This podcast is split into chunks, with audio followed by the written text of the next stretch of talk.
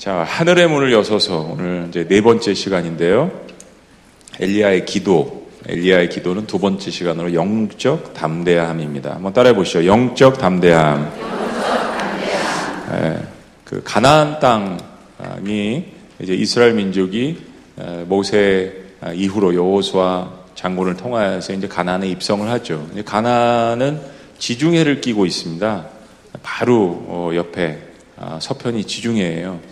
아, 그래서 어, 굉장히 사막이면서도 이렇게 아, 좋은 농경 문화를 가지고 있습니다. 문제는 이제 이쪽 지역이 좀 사막 지역이라서 6개월은 비가 오고 6개월은 비가 오지 않는 것입니다. 이런 것 때문에 아, 이제 권력을 잡은 사람들은 뭔가 이렇게 국민들을 안정시켜야 되고 그리고 그 사람들을 이렇게 아, 이끌어야 되는데 고대에서는 그래서 이제 신을 많이 만들어냈습니다. 그래서 이제 이들이 만들어낸 신이 사실은 바알입니다. 바알. 아, 뭐, 신, 군주, 뭐, 주, 뭐, 이런 뜻인데, 아, 이 바알은 그래서 풍요의 신, 비의 신, 뭐, 폭풍의 신, 또 다산의 신, 고대 사람들에게 관심사는 또 자녀를 낳는 거였잖아요. 아, 그래서 이런 그 신의 이름이 붙어 있습니다. 그 다음에 이제 그 이 이야기 속에서 등장하는 또 하나의 신이 있는데 성경에서 많이 아세라 신. 아세라는 이제 여신입니다. 대표적인 그 이방 신들이 이제 등장을 하게 되죠. 그래서 가나안 땅에서는 이 바알 신을 숭배하는 위세가 대단했습니다. 예. 어, 바알 신전이 곳곳에 세워졌고요. 근데 이 이방 신이 아, 이방인 여자인 아합의 왕인 이사벨에 의해서 어, 훨씬 더 강화가 되고 그리고 바알 숭배하는 아세라 신을 숭배하는 이 선지자들을 국가에서 녹을 주고 신학교를 만들고 막 키워내게 됩니다. 이 하나님의 백성들에게 있을 수가 없는 일이죠. 더군다나 왕권에서요. 네. 이런 이유로 하나님께서 사실은 북이스라엘에게 내린 심판이 뭐냐면 비가 오지 않게 하는 것이었습니다. 네. 그래서 3년 어, 동안 비가 오지 않는 그 심판을 이제 이스라엘에게 내리신 것이죠. 근데 뭐 여러분 성경 읽으신 분들은 아시겠지만 열왕기상은 3년이라고 이야기하는데 신약에 이제 야고보서 말씀해 보면 엘리야가 기도를 해서 3년 6개월 동안 비가 오지 않았고라는 말씀이 있습니다. 또 누가복음에 보면은 예수님께서 4장 25절에 엘리야를 언급하시면서 3년 6개월이라고 나와요. 뭐 3년이든 3년 6개월이든 중요한 것은 3년 이상 이스라엘 전역에 비가 오지 않았다라는 것이죠. 그때 북이스라엘에게 있어서 바알 선지자들이 밤낮으로 간절히 국가에서 돈도 받고 뭐 신학교도 있고 막 이러니까 얼마나 이 사람들이 간절히 바알 신에게 조공을 바치고 비를 내려달라고 제사를 드렸겠습니까? 아세라 신전에게 바알 신에게 그런데 바알 신은 3년 동안 단 한 방울의 비도 내리지 않았습니다. 사실은 내릴 수 없었던 거죠. 왜일까요? 죽은 신이기 때문에 그런 것이죠. 사람들이 만들어낸 권력을 유지하기 위해서 만들어낸 신이었기 때문에 그렇습니다. 이런 사실 때문에 북이스라엘의 우상숭배에 빠졌던 수많은 사람들이 바알을 의심하기 시작했던 것입니다. 이제 다음 주에 보지만은 엘리야가 그 얘기를 하잖아요. 너희가 하나님 편에 서겠냐? 세상 편에 서겠냐? 결정하라. 자, 이런 배경이 이제 17, 17장 1절 말씀입니다. 오늘 18장부터 볼 건데 좀 복습하기 위해서 17장 1절을 다시 한번 읽어봅니다. 길르아세 시작. 길르아세 우고하는 자 중에 디셉 사람 엘리야가 아합에게 말하되 내가 섬기는 이스라엘의 하나님 여호와께서 살아계심을 두고 맹세하노니 내 말이 없으면 수년 동안 비도 이슬도 있지 아니하리라 하니라. 네.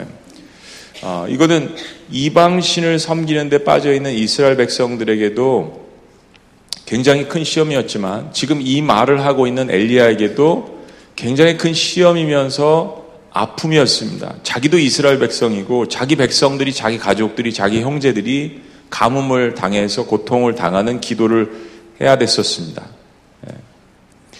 그런데 엘리야가 3년의 기나긴 가뭄이라는 이 광야에서 사실은 이제 앞으로 펼쳐질 엄청난 구약 역사 속에서 가장 흥미진진하고 엄청난 이 선과 악의 이 대결이 펼쳐지는 이것을 어, 이 기간 동안 정말 능력의 사람으로 이제 거듭나게 되죠. 그게 우리가 지난주에 본 말씀입니다. 세 가지. 첫째는 기다림 속에 배우는 영적 깨달음은 주신이도 취하신이도 하나님이라는 사실. 네. 설교 제목도 잘 기억 안 나시죠? 그래서 제가 이렇게 친절하게 안에 들어있는 것도 말씀이잖아요. 자, 두 번째는 한번 읽어보시죠. 시작. 기다림 속에 배우는 영적 깨달음은 다 내려놓을 때 더 풍성하게 채워주신다는 사실. 예. 하나님께서 다 풍성하게 채워주신다는 사실. 다 내려놓을 때요. 세 번째는 기다림 속에 배우는 영적 깨달음은 생로병사는 하나님이 주관하신다는 사실입니다. 그러니까 한 문장으로 요약하면 우리가 여호사밧의 기도 처음에 배웠던 것처럼 뭡니까? 엘리야가 이 기나긴 가뭄과 고난의 이 시간 속에서 하나님이 어떤 분이시라는 것을 배우게 된 거죠. 사르밧 과부의 사건도 그렇고 그 과부의 아들이 죽은 사건도 그렇고 또 어, 시냇가에서 어, 까마귀가 먹여준 사건도 그렇고 하나님이 어떤 분이신가를 우리가 알면서 기도하는 것과 그렇지 않은 것은 완전히 다른 결론을 내리게 됩니다. 네. 그리고 기도하는 가운데에서 변화되는 것은 실은 우리 지난주 주일 설교 말씀에도 말씀드렸지만 기도할 때 세상이 변화되지 않고 내 주변에 나를 힘들게 하는 사람들이 변화되지 않을 수는 있지만 가장 중요한 건 누가 변화된다고요? 그렇습니다. 내가 변화되는 겁니다. 기다림 속에 받는 가장 큰 능력, 내가 변화되는 것입니다. 자, 그리고 오랜 광야의 시간 속에서 변화된 사람들은 그러면 구체적으로 어떤 능력을 받게 될까요? 어떤 변화를 받게 될까? 오늘 말씀을 통해서 세 가지를 함께 나눠보기를 원합니다. 첫째는 고난의 훈련은 나를, 우리를 담대하게 만듭니다. 고난의 훈련은 나를 어떻게 만든다고요? 담대하게 만듭니다. 드디어 3년 6개월이 지나자 하나님의 말씀이 엘리야에게 임했습니다. 자, 1절 말씀. 우리 다 같이 읽습니다. 많은 날이 시작. 많은 날이 지나고 제 3년에 여호와의 말씀이 엘리야에게 임하여 이르시되 너는 가서 아합에게 보이라 내가 비를 지면에 내리리라. 어, 우리를 훈련, 훈련 시키시는 하나님의 이 훈련의 시간은 시간이 정해져 있습니다. 네. 하나님께서 목적을 가지고 하시기 때문에 시간이 정해져 있어요. 그리고 하나님이 만드신 이 고난, 훈련, 이 불의 용광로의 온도도 하나님이 조절하십니다. 나는 타 죽을 것 같지만 타 죽지 않아요. 하나님께서 그 온도를 조절하시기 때문이죠. 어, 고난이 너무 약하다고 염려하실 필요 없습니다. 하나님이 고난의 온도를 높여주실 수 있습니다. 시간이 짧다고 너무 염려하시는 분들 걱정하지 마세요. 시간을 길게도 하실 수 있습니다. 싫으시죠? 싫죠. 우리는 저도 싫어요. 불이 뜨거운 것도 싫고 시간이 길어지는 것도 싫습니다. 그러나 분명한 것은 그 시간과 온도는 하나님이 정하시고 반드시 마칠 때가 있다라는 사실을 여러분 기억하셔야 합니다. 정확히 3년 6개월이 지난 후 열왕기상 17장 1절에서 시작된 것이 18장 1절에 수년이 지나고 여호와의 말씀이 엘리야에게 임해서 이제 비를 내리실 것이라고 이야기를 하십니다. 자, 그런데 재미있는 것이 2절 말씀입니다. 2절 다 같이 읽겠습니다. 시작. 엘리야가 아합에게 보이려고 가니 그때 사마리아의 기근이 심하였더라. 자, 이게 뭡니까? 아니, 3년, 진, 6개월 지나서 비가 내리면, 이제 내리면 좋은 건데, 지금 말씀해 보니까 엘리야가 아합을 만나러 간대요. 네. 지금 엘리야가 아합을 만나러 가는 것은 그냥 가가지고 죽겠다라는 이야기입니다. 죽음을 자초하는 것이나 마찬가지예요. 3년 6개월 전에도 만났잖아요. 만났는데 그때는 아합이 엘리야가 누군지도 모르고 정말 풋내기고 뭐 그냥 지금 막 시작한 어 그런 시골 출신의 풋내기 선지자인데 그때 뭐 비가 안 온다라고 위협을 해봤자 이게 일어난 일도 아니고 잘 모르잖아요. 그런데요 어떻게 됐습니까? 이 시골 풋내기 선지자가 이야기한 것이 실제로 실현이 되지 않았습니까? 그러니까 지금은 실현이 된 상태에서 아합을 만난다라는 것은 3년 6개월 전에 만난 것보다 훨씬 더 위험한 상태입니다. 노를 발하면서 그 자리에서 엘리야를 죽일 수도 있겠죠. 그럼에도 불구하고 엘리야는 아합을 정면으로 찾아가서 만나기를 원합니다. 엘리야에게 3년이 넘는 이 시간 속에서 하나님과의 깊은 교제를 통해서 마음의 담대함의 능력이 생겨나게 되는 것입니다. 여러분 우리가 고난을 겪게 되면서 마음이 약해지는 부분도 있지만 마음이 담대해지고 강해지는 부분이 있습니다. 마음에 쓴뿌리가 나고 굳어지는 부분이 있는 반면에 마음이 하나님 앞에서 순결해지는 그런 부분이 있습니다. 그러니까 모든 사람이 고난을 통과한다고 성숙해지는 것이 아니라 고난을 잘 통과하는 것이 중요합니다. 우리가 갈멜살 전투를 이제 다음 주부터 보겠지만 너무 흥미진진한 이 장면에서 엘리야가 얼마나 강하고 담대해졌는지를 알 수 있습니다. 사르바 과부 집에 보내서 하나님께서 먹이시고 입히셨는데 아들이 죽으니까 과부도 불평하고 엘리야도 불평하는 장면을 우리는 보았습니다. 왜 하나님 저를 여기 보내셔서 이런 어려움을 주시고 왜 이 과부는 또 어려움을 당하게 하고 막 불평하잖아요. 근데 그랬던 엘리야가 3년 6개월이 지나자 너무나도 담대해지는 것을 볼 수 있습니다. 그 담대함의 시작이 오늘 2절 말씀부터 이렇게 되는 것입니다. 여러분 생각해 보면 성경에서 한날에 한 사람이 하늘에서 불을 내리게 하고 물을 내리게 한 사람은 엘리야밖에 없습니다. 인간으로 태어나서 불병거를 타고 하늘로 올라간 사람은 엘리야밖에 없죠. 그런 이야기가 이런 고난 속에서 만들어졌다는 것을 우리는 기억해야 합니다. 자, 오늘 본문에 또 하나의 담대한 인물을 만나게 됩니다. 그의 이름은 발음하기도 어려운 그 이름 오바디아. 다 같이 따라 하시겠습니다. 오바디아. 어떤 신학자들은 아, 구약 성경의 소선지서의 그 오바데라고 이야기하기도 하는데 또 많은 사람들은 그렇지 않다라고 이야기합니다. 동의인물이건 아니건 어, 오바 오바자는 아, 굉장히 괜찮은 사람이었던 것 같습니다. 성경이 그를 이렇게 소개합니다. 3절 말씀 다 같이 읽습니다. 시작. 아합이 왕궁 맡은 자 오바데를 불렀으니 이 오바데는 여호와를 지극히 경외하는 자라 그렇습니다. 자 근데 좀 이상해요. 첫째로 오바데는 아합의 이 악인인 아합 왕의 궁에서 왕궁 맡은 자, 그러니까 북이스라엘의 2인자로 추정이 됩니다. 왕궁에 있는 모든 돌아가는 행정과 재물을 담당하는 자. 그러면 아합 밑에서 국가 살림살이를 도맡아 하면서 아합을 서포트하고 정치하는 인물이었다는 이야기예요. 6절과 7절 말씀을 보면 아합이 이제 마음이 급해가지고 계속 가뭄이 지속되니까 물을 찾아 나서는데 나라를 반으로 나눠가지고 너는 저쪽으로 가면 난 이쪽으로 가리라 라고 할 정도로 이 악인인 아합 왕은 오바댜를 신뢰했습니다. 그런데 동시에 오바댜는 하나님을 지극히 경외한다. 원래 이 경외한다라는 뜻의 의미는 두려워한다라는 의미입니다. 긍정적인 의미에서 존중하고 두려워한다는 하나님을 그렇게 존중하는 인물이라고 그랬어요. 자, 어떻게 하나님을 섬겼는가? 우리 4절 말씀 다 같이 읽습니다. 시작. 이사벨이 여호와의 선지자들을 멸할 때 오베아다가 선지자 100명을 가지고 50명씩 굴에 숨기고 떡과 물을 먹였더라. 당시 아합 왕과 왕비 이사벨이 얼마나 많은 하나님의 사람들을 핍박하고 죽이고 선지자들을 잡아다가 어, 고문하고 죽였는지를 알 수 있는 대목이에요. 그런데 이 상황에서 나라의 2인자인 아합이 가장 신뢰하는 2인자인 오바디아가 하나님의 선지자들을 한 명도 아니고 두 명도 아니고 열 명도 아니고 50명씩 나눠서 100명이나 되는 사람들을 굴에 숨기고 목숨을 유지하겠습니다. 근데 이 날수가 하루도 아니고 이틀도 아니고 가뭄이 되는 계속 내내 극심한 가뭄 속에서 물과 음식을 갖다 날라서 100명을 먹였습니다.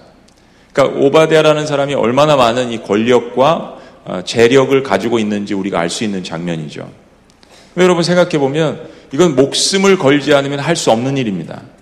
옛날에 그 유대인들을 뭐 몇천 명 이상 구원한 그 쉰들러라는 사람 여러분 영화 보신 적이 있을 겁니다. 전 세계에서 거의 안 본 사람은 없을 거예요. 쉰들러 리스트라는 그런 영화가 있죠.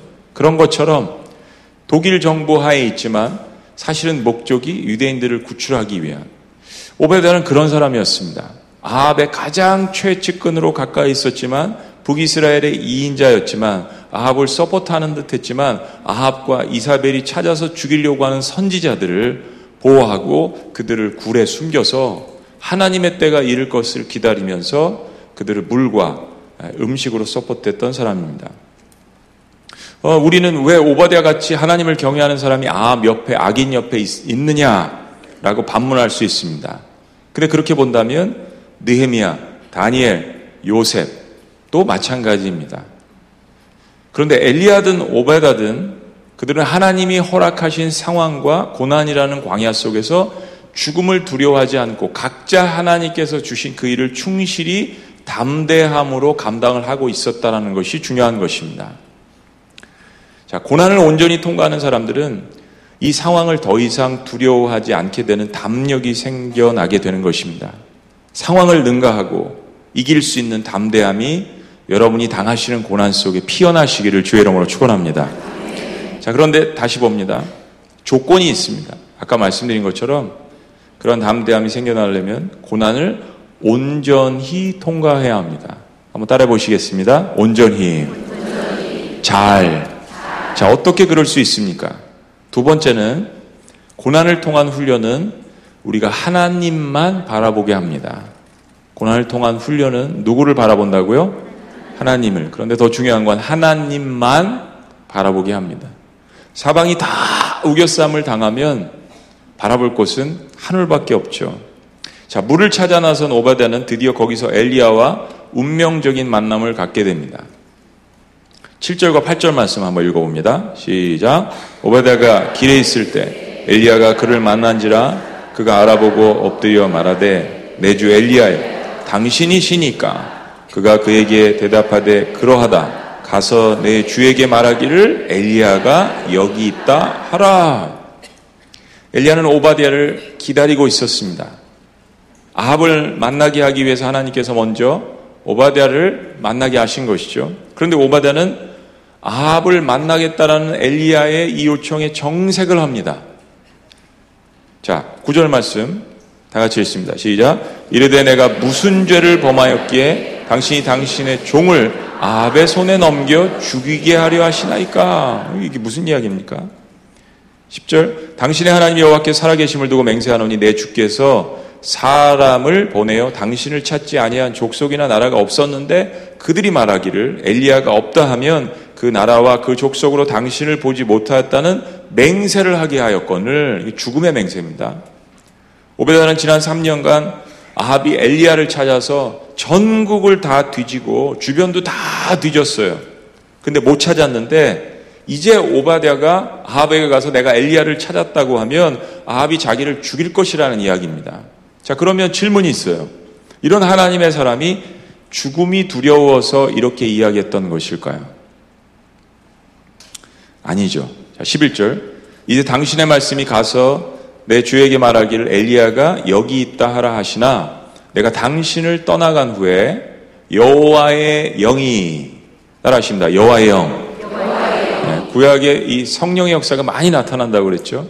여호와의 영이 내가 알지 못하는 곳으로 당신을 이끌어 가시리니 내가 가서 아합에게 말하였다가 그가 당신을 찾지 못하면 내가 죽임을 당하리다. 당신의 종은 어려서부터 여호와를 경외하는 자라.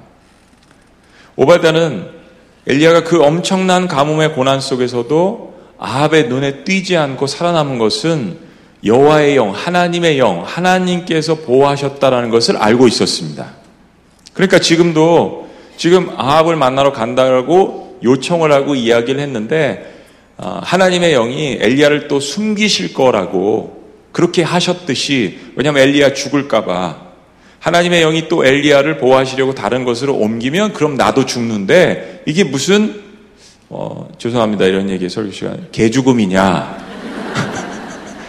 당신도 죽을 수 있고 나도 죽을 수 있고. 오바댜의 걱정 또 실질적인 걱정은 이것입니다. 13절 이사벨이 여호와의 선지자들을 죽일 때 내가 여호와의 선지자 중에 100명을 50명씩 굴에 숨기고 떡과 물로 먹인 일이 내 주에게 들리지 아니하였나이까. 이거는 서로가 만날 일도 없어요. 지금 처음 만난 겁니다. 그런데 오바댜는 이렇게 하나님의 영이 엘리야를 보호한 것도 알고 있었고 그리고 엘리야에게 이야기합니다. 나도 이렇게 내 나름대로 내 위치에서 하나님의 선지자들을 굴에 숨기고 한 일을 여호와의 영을 통해서 하나님을 통해서 당신은 알지 못합니까? 들리지 아니하였습니까? 하나님의 사람들은 특별히 이렇게 만나서 이야기를 하지 않더라도 우리가 한 성령님을 소유하기 있기 때문에 눈빛만 봐도 뭐라고요? 척. 합니다. 모르셨어요? 이런 말 없나요? 눈빛만 바라봐도 뭐라고요? 척. 알아보는 거죠. 근데 그렇게 서로가 다 알아보는 사이인데 왜 이렇게 합니까? 14절 이렇게 당신의 말씀이 가서 내 주에게 말하기를 엘리야가 여기 있다 하라 하시니 그리하면 그가 나를 죽이리라. 오베다는 자신이 어려서부터 하나님을 경외하기 때문에 비록 이방신이 들끓는 그 북이스라엘이지만 무엇인가 부모의 신앙을 본받아서 그 여호와 하나님을 경배하는 그 신앙을 지키고 있었던 거예요.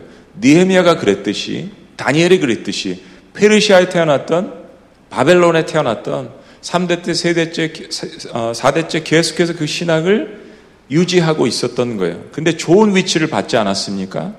2인자의 총무입니다. 총리예요. 그래서 그 위치를 사용해서 하나님의 선지자들을 굴에 숨기고 먹여 살리고 있는데 그런 일을 엘리야가 알고 있지 않느냐. 하나님을 믿는 사람끼리 서로 교통하고 있지 않느냐. 그러면서 내가 죽으면 내가 숨겨놓은 이 선지자들은 다 어떻게 되는 것이냐. 라는 그런 의미입니다. 엘리야가 대답합니다. 15절 말씀. 15절 다 같이 시작. 엘리야가 이르되 내가 섬기는 만군의 여호와께서 살아계심을 두고 맹세하노니 내가 오늘 아합에게 보이리라. 오베다 선지자 걱정하지 마십시오. 도망가지 않습니다. 오늘 하나님의 이름으로 맹세하는데 오늘 내가 아합을 만날 것입니다. 엘리야가 근심하는 오바댜에게 하나님의 말씀으로 다시 확인해 줍니다. 그리고 이 답을 듣고 오바댜는 두말하지 않습니다. 두려워하지 않습니다. 그리고 아합에게 가서 고합니다. 16절 말씀 다 같이 읽습니다. 시작. 오바댜가 가서 아합을 만나 그에게 말하며 아합이 엘리야를 만나러 가다가 오바댜가 엘리야의 확언을 다시 듣고 바로 아합을 만나러 간 것을 보면서 우리는 오바댜가 확실히 자신의 목숨이 두려워서 그런 이야기를 하는 것이 아님을 확실하고 분명하게 알 수 있습니다. 서로 상황은 다르지만 서로 또 달란트는 다르지만 자라온 배경도 다르지만 각자의 위치에서 하나님을 위해서 일하며 고난 가운데 하나님을 바라보는 이 두 사람이 제가 볼 때는 너무 멋있습니다. 너무 멋있어요. 우리가 때로 주의 일을 감당하다가 이렇게 보면 달란트가 다를 수 있습니다. 바나바와 바울이 달란트가 다른 것처럼 또 예수님의 제자들도 달란트가 다르지만 각자의 위치에서 그 달란트를 가지고 하나의 성령님께서 인도하시는 대로 하나님의 일을 담대하게 감당하시기를 주의 이름으로 축원합니다. 그 담대함이라는 것은 결국 상황을 바라보지 않고 하나님만 바라본다는 것이죠. 고난이 우리에게 그런 유익들을 주게 되는 것입니다. 오베다나 엘리야가 하나님을 바라보지 않았다면 이런 상황 속에서 이렇게 행동하지 않았을 것입니다. 그들이 얻을 유익이 없기 때문입니다. 목숨을 내어놓고 하는 일입니다. 어, 고난을 통한 훈련은 눈에 보이는 상황을 바라보지 않고 눈에 보이시지 않지만 눈에 보이는 모든 것들을 다스리시는 하나님을 바라보게 하는 힘을 가져다 줍니다. 히브리서 11장 1절에서 3절은 이렇게 이야기합니다. 한번 읽어보실까요? 시작. 믿음은 바라는 것들의 실상이요. 보이지 않는 것들의 증거니 선진들이 이로써 증거를 얻었느니라 믿음으로 모든 세계가 하나님의 말씀으로 지어진 줄을 우리가 아나니 보이는 것은 나타난 것으로 말미암아 된 것이 아니니라 아니니라 그렇습니다. 히브리서에 나타난 믿음의 영웅들, 믿음의 선진들은 모두가 고난을 받았습니다. 근데 그들은 하나님이 주신 약속 가운데에서 그 고난 가운데서 증거를 받았는데 바로 그 고난을 통해서 하나님을 바라보는 능력을 얻게 되었다라는 것입니다. 그 고난 속에서 아직 그들의 눈의 현실에 보이는 예수님을 만나지 못한 사람들도 있었습니다. 특별히 구약에 있는 믿음의 선조들이었죠. 그러나 그들은 오실 메시아를 그들의 영적인 기도 가운데 바라보지 않았습니까? 그러한 담대한 능력을 얻게 되는 것, 하나님을 바라보는 능력을 얻게 되는 것, 고난의 훈련이 우리에게 주는 유익입니다. 자, 오랜 광야의 시간 가운데 변화된 사람들은 어떤 능력을 가지게 됩니까? 마지막 세 번째, 고난의 훈련은 우리가 고난을 온전히 대면하게 만듭니다. 고난의 훈련은 우리가 고난을 온전히 대면하게 만듭니다. 저는 예전에 권투 경기를 즐겨봤습니다. 그런데 권투 경기를 이렇게 보면서 참 중요한 교훈을 얻었습니다. 어떤 때는 이 사람이 이겼는데 다음 게임을 할 때는 이 사람이 이기는 것을 자주 보았습니다. 영원한 승자도 패자도 없는데 제가 얻은 교훈이 하나가 뭐냐면 이 패자가 다음 경기에 1년, 권투 경기 한 번 하면 1년 기다려야 되거든요. 다시 몸을 빌드업하고 상대방이 어떤지를 잘 관찰하고 해서 도전자가 다시 한번 도전해서 챔피언을 이기는 그런 경우들을 스포츠 경기에서 많이 봤습니다. 고난의 훈련은 하나님을 바라보게 하고 담대함을 통하여서 그 고난을 다시 온전히 대면해서 승리하게 해줍니다. 자, 드디어 3년 6개월의 긴 기다림 끝에 아합과 엘리야가 오바댜의 주선으로 대면을 하게 됩니다. 그런데 재밌는 것이 먼저 마음이 급한 아합이 엘리야를 찾아옵니다. 16절 말씀 다시 보면 오베다가 가서 아합을 만나 그에게 말하되 아합이 엘리야를 만나러 가다가 엘리야가 아합을 만나러 간, 가, 간 것이 아니라 아합이 엘리야를 만나러 갔습니다. 하나님의 사람의 어떤 위치, 대단함 성경이 보여주고 있는 것입니다. 그런데 아합의 첫 마디가 이렇습니다. 자, 17절 다 같이 시작. 엘리야를 볼 때 아합이 그에게 이르되 이스라엘을 괴롭게 하는 자여 너냐 이스라엘을 괴롭게 하는 자 바로 너다. 아합은 모든 상황을 엘리야에게 뒤집어 씌우고 있습니다. 예.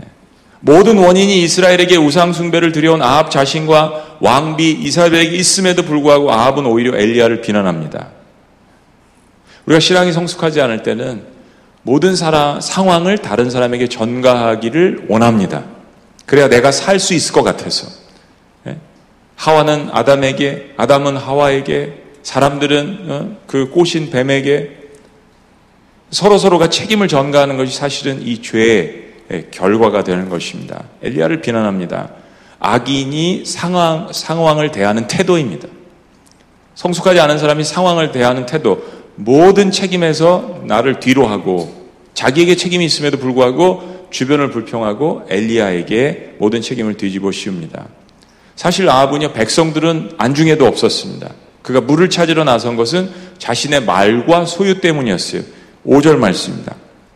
다 같이 읽어보실까요? 시작. 아합이 오바다에게 이르되 이 땅의 모든 물 근원과 모든 내로 가자 혹시 꼴을 얻으리라 그리하면 말과 노새를 살리리니 짐승을 다 잃지 않게 드리라 하고 아합이 상황을 해결하는 방식입니다.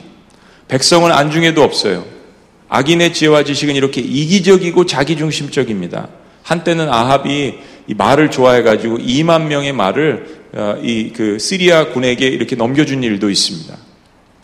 엄청나게 이런 그 전쟁, 국력, 말 이런 건 아꼈지만 백성들은 아끼지 않은 거예요. 가뭄이 들었는데 동물이 먹을 물을 걱정하고 있습니다.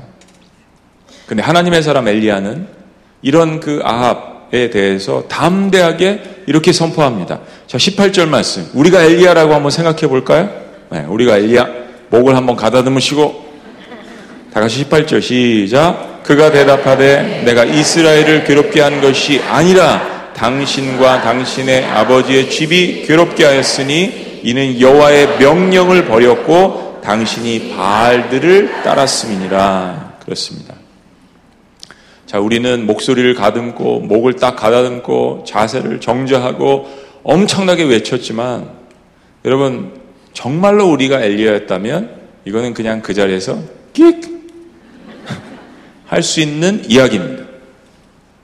내가 아니라 당신이 바로 이스라엘을 망친 장본인이고 당신이 바알 숭배를 했고 이 모든 가뭄의 원인과 책임은 당신입니다. 내가 아간이 아니라 당신입니다. 하나님께서 말씀하셔서 내가 기도해서 비가 오지 않기는 했지만 그 비가 오지 않은 모든 책임과 원인과 죄는 당신에게 있는 것입니다. 라고 천하무적 아합 앞에서 질타를 합니다. 여러분 이런 담대함은 영적인 깊이에서만 나올 수 있어요. 그런데 이 영적인 깊이가 어디서 쌓였습니까? 3년 6개월 동안 그 가뭄 속에서 그 고난 속에서 그 신앙의 때로는 죄책감 속에서 자기가 기도해서 비가 안 왔잖아요. 자기 백성들, 자기 가족들, 자기 고향. 근데 그 처절한 방황과 고민과 눈물과 아픔 속에서 이러한 영적인 깊이와 담대함이 나오게 된 것입니다. 어느 날 갑자기 어디 가가지고 불 받았다고 신비한 체험 한 번으로 우리의 인격이 단번에 바뀌지 않습니다. 아무리 신내림을 받았다고 해도 어디 가서 인격이 단번에 바뀌지 않습니다. 우리의 인격은 그렇게 바뀌지 않습니다. 예수님의 제자들이 마가의 다락방에서 한 번 성령인을 받았다고 변화됐다고요? 아닙니다. 3년 동안 예수님에게 제자 훈련을 받았어요. 3년이요? 아닙니다. 그들 평생의 이스라엘 백성으로 태어나서 어려서부터 메시아 사상을 듣고 자랐어요. 평생만요? 아닙니다. 이스라엘 민족 대대로 무려 700년 전, 800년 전에 요엘 선지자가 이미 예고를 했어요. 800년 걸려서 사도행전의 2장에 성령의 역사가 일어나는 거예요. 누군가는 계속 고난을 겪지만 그 말씀을 깊이 묵상하고 고난 가운데서 그 바톤을 그 후손에게, 후손에게, 후손에게 믿음으로, 믿음으로, 믿음으로 물려주게 되는 것이에요. 3년 반이라는 피말리는 기다림과 각고의 시간 속에서 엘리야가 이만큼 영적으로 담대함을 얻게 된 것입니다. 죽으면 죽으리라. 그런데 안인숙 여사 말씀처럼 안 죽어요. 자, 19절에 영적 결투를 신청합니다. 19절 같이 시작. 그런즉 사람을 보내 온 이스라엘과 이사벨의 상에서 먹는 바알의 선지자 450명 아세라의 선지자 400명을 갈멜산으로 모아 내게로 나오게 하소서. 한국말 성경이 왜 하소서 했는지 모르겠어요. 하나님한테 기도하는 건데 하라. 그죠? 아 왕에게 하라. 엘리야가 바알 선지자들을 비꼽니다. 온 이스라엘과 이사벨 상에서 먹는 예, 비꼬면서 이야기를 합니다. 굉장히 담대한 마음이에요. 이사벨 상에서 먹는 바알의 선지자들, 엘리야는 바알 선지자 450명과 아세라 선지자 400명을 갈멜산에서 만나자 오케이 목장의 결투가 아니라 50대 이상만 이해하실 수 있을 것 같아요. 오케이 목장의 결투가 아니라 갈멜산의 결투를 신청을 합니다. 하나님의 사람이 기다림의 광야와 고난의 훈련을 겪고 난 후에 고난을 대하는 방식이 달라졌습니다. 하나님 이 아들 왜 죽었어요? 왜 또 갑자기 시냇물이 마르는 거예요? 왜 또 음식이 끊기는 거예요? 왜 이렇게 만나는 맛이 없어요? 매출하기는 맨날 먹으니까 채소도 좀 주세요. 라고 고난을 대하는 방식이 아니라 이제는 이 엄청난 바알과 아세라 선지자들을 850명을 다 한꺼번에 나오라고 이야기합니다. 고난이 사람을 만든 거예요. 이제는 회피하지 않고 고난을 맞서는 시간이 왔습니다. 얼마나 영적으로 칼을 갈고 이 시간을 엘리야가 기다렸겠어요. 여러분 생각해 보세요. 아합도 독이 올랐지만 엘리야도 영적으로 이렇게 확 올라가 있는 상태예요.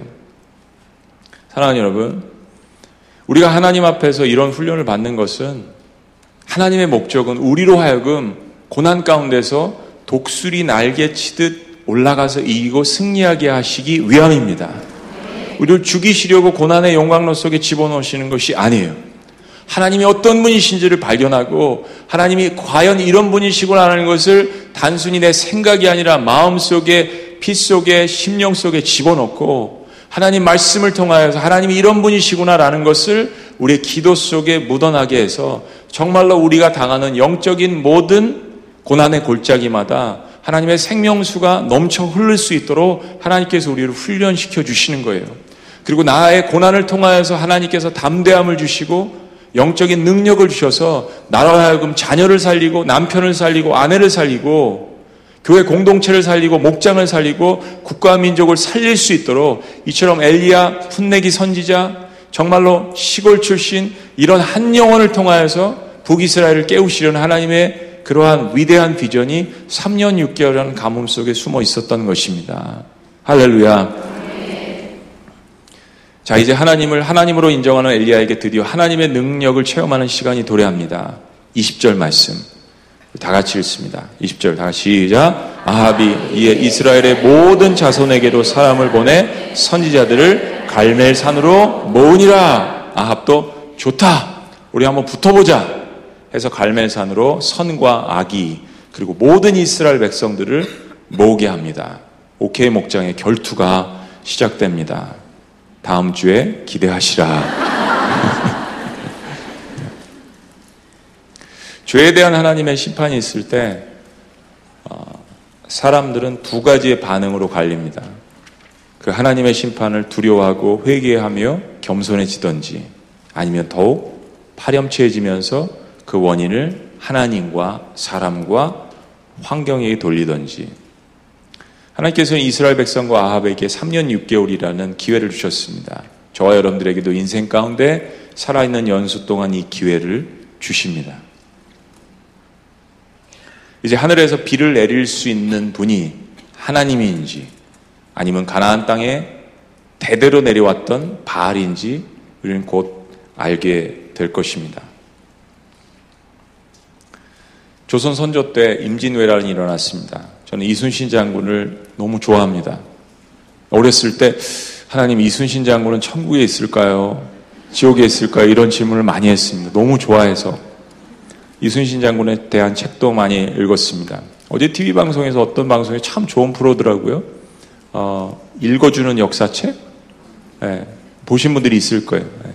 드라마 너무 많이 보지 마시고 그런 거 좀 보시면 좋겠어요. 한 시간 동안 책 읽어주는데 얼마나 좋아요. EBS 프로그램도 많이 봅니다. 네. 어, 다시 한번 그 프로그램 통해서 옛날 읽었던 징비록이 생각났습니다. 유성령이라는 조선 선조 때 어, 영의정을 지냈던 아주 뛰어난 지략가이면서 정말 국가 민족을 사랑했던 그리고 어, 조선시대 때 임진왜란을 누구보다도 가장 잘 알고 역사를 기록했던 인물이며 선조에게 이순신 장군을 천거했던 인물입니다. 유성령이 없었다면 이순신은 세상에 나오지 않았습니다. 그런데 일본이 전쟁을 치르고자 7년 동안 조선을 탐방했잖아요. 스파이를 보내서 7년을 연구했습니다. 조선을. 그런데도 불구하고 조선은 전쟁이 일어나지 않을 것이다. 두 명의 이 스파이를 또 조선에서 파견하는데 두 사람 돌아와가지고 똑같아요. 성경의 역사나 뭐 우리나라 역사나 한 명은 찬성하고 한 명은 반대하고 선조는 듣지 않았죠. 그러므로 말미암아서 아무런 대비 없이 임진왜란이 일어나게 됩니다. 그런데 어, 한 가지가 마음에 와닿습니다. 말씀을 준비하면서 조선이 그토록 대비하지 않았던 그 이유를 징비록에서 유성령이라는 이 영조는 그 어, 어, 저, 영조가 아니라 뭐죠? 영의정. 네, 여러분 설교 제대로 들으셨네요. 이렇게 이야기합니다. 평화 때문에 조선은 200년 동안 임진왜란이 일어나기 전에 평화를 유지했기 때문에 왕도 군인들도 신하들도 모든 백성들도 전쟁이 일어나지 않을 것이라고 그렇게 생각을 하며 아무런 대비를 하지 않았다. 그 문제점에 대해서 이야기를 합니다. 여러분, 고난이 없으면 우리의 삶이 하나님을 찾게 될까요? 고난이 없으면 우리의 삶에 능력이라는 것이 주어질 수 있을까요? 고난이 없으면 내가 다른 사람에 대해서 이해할 수 있을까요? 고난이 없으면 내가 인생을 다시 일어나야겠다라는 담대함이라는 그런 용기도 생각해 볼 기회나 있을까요? 없습니다. 하나님이라는 분이 우리 인간들을 독수리 날개 치듯 키워 나가시는 방식, 세상의 신은 바알과 아세라처럼 그냥 기도하고 원하기만 하면 모든 것을 내려주는 풍요의 신이라고 이야기하지만 정작 가장 필요할 때는 단 한 방울의 비도 내릴 수 없는 사람이 만들어낸 생각하는 죽어 있는 신. 그러나 하나님께서는 고난을 통해서도 우리를 담대하게 하시고, 고난을 통해서 하나님을 바라보게 하시고, 그리고 고난을 통해서 이제는 고난을 완숙하게 대면하고 이길 수 있는 능력을 주시는 그 하나님을 오늘도 만나시기를 주의 이름으로 축원합니다. 아멘. 우리 다 같이 일어나셔서 함께 찬양하고 한 두세 가지 기도 제목들을 함께 나눴으면 좋겠습니다. 어, 오늘 그 에제르라는 우리 지구촌 공동체에 암 환호 공동체가 있습니다. 오늘 필그림스에 암 환호 한 20명 그리고 가족들 한 30명에서 50여 명 이상이 오늘 출발을 했는데 가서 기도를 해드렸습니다. 제가 죄송했던 거는 저는 암을 경험해 본 적이 없습니다. 암을 간접적으로만 지켜보고 기도했죠. 옆에서 지켜보는 것만 해도 힘든 것이 암입니다. 그렇죠?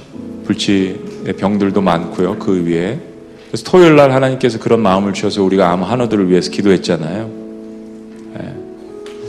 어, 수요예배 다시 한번 갔다 오셔서 들으시라고 말씀드렸습니다. 오늘 우리가 기도하는 가운데 어, 바쁘신 분들은 가셔도 좋고 찬양하고 나라 민족을 위해서 기도하고 이런 환우들을 위해서 기도했으면 좋겠습니다. 네. 너희는 먼저 그의 나라 그의 의를 구하라. 그리하면 이 모든 것을 너에게 더하시리라. 여러분이 국가 민족을 위해서 기도하고 다른 사람들의 아픔을 위해서 기도할 때 하나님께서 여러분의 문제도 알아서 해결해 주실 줄로 믿습니다. 이 찬양 너무 좋습니다. 너무 사랑하는 찬양입니다. 예수의 길, 예수의 길. 같이 함께 찬양합니다. 안개 속에서. 안개 속에서 주님을 보내. 주님을 보내. 아무도 없을 것 같던 그곳에서 손 내미셔서. 손 내미셔서 나를 붙드네. 나를 붙드네. 길 잃고 길 잃고 쓰러져 가던 그곳에서 주 말씀하시네. 주 말씀하시네. 내 손 잡으라고. 내 손 잡으라. 내가 곧 길이요. 내가 곧 길이요. 진리 생명이니 나 그 길을 보내. 나그 길을 보내. 우리의 고백입니다. 주의 비하신 다른 길로 돌아서지 않으리 다른 길로 돌아서지 하늘이. 예수의 길 예수의 길. 그 좁은 길. 그 좁은 길. 나는 건네. 나는 건네. 주 손잡고 그무 두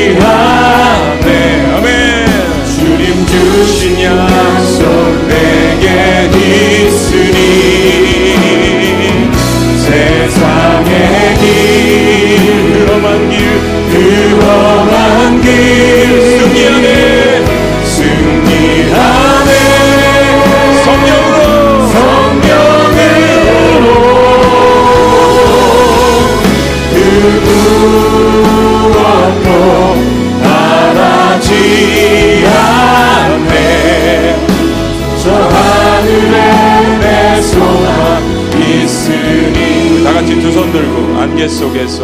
안개 속에서. 우리 고백합니다. 믿음으로 기도함으로. 아무도 없을 것 같던 그곳에서. 아무도 없을 것 같던 고난이 우리를 힘들게 할 때 외로울 때 손 내미셔서. 손 내미셔. 나를 붙드시네. 나를 붙드네. 길 잃고 쓰러져 가던 또 그곳에서. 쓰러져 가던 그곳에서 주 말씀하십니다. 엘리야에게 말씀하셨듯이 내 손 잡으라고. 내 손 잡으라. 내가 길이요 진리요 생명이다. 내가 곧 길이요 진리 생명이니. 나 그 길을 보내 우리의 고백. 나그 길을 보내. 주 예비하신 것. 주 예비하신 다른 길로 돌아서지 않으리 다른 길로 돌아서지 하늘이 예수의 길 예수의 길. 그 좁은 길그 좁은 길. 나는 건데 나는 건네. 주 손잡고 그 무엇도 두렵지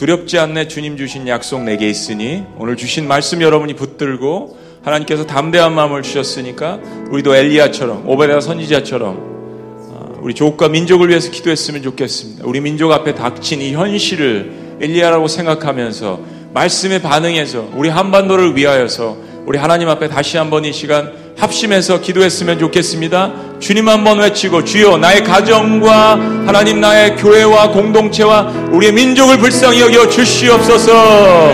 우리 다 같이 한번 주여 외치시며 기도합니다. 주여 살아계신 아버지 그것도 두렵지 않다라고 고백했습니다. 고난을 통하여서 아버지께서 우리에게 담대함을 주셨습니다. 고난을 통한 훈련을 통하여서 하나님을 바라볼 수 있는 아버지여 그런 믿음을 주셨습니다. 고난의 훈련을 통하여서 다시 한번 고난을 이제는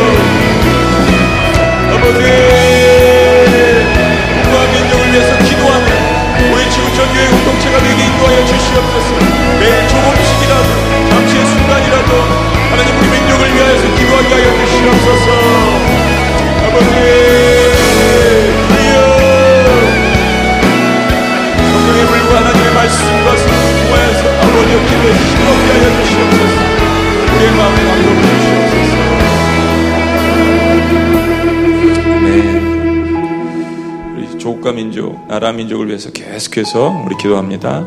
우리 두 번째로 기도할 것은 아까 말씀드린 것처럼 우리 지구촌 공동체 안에 있는 많은 환우들이 있습니다.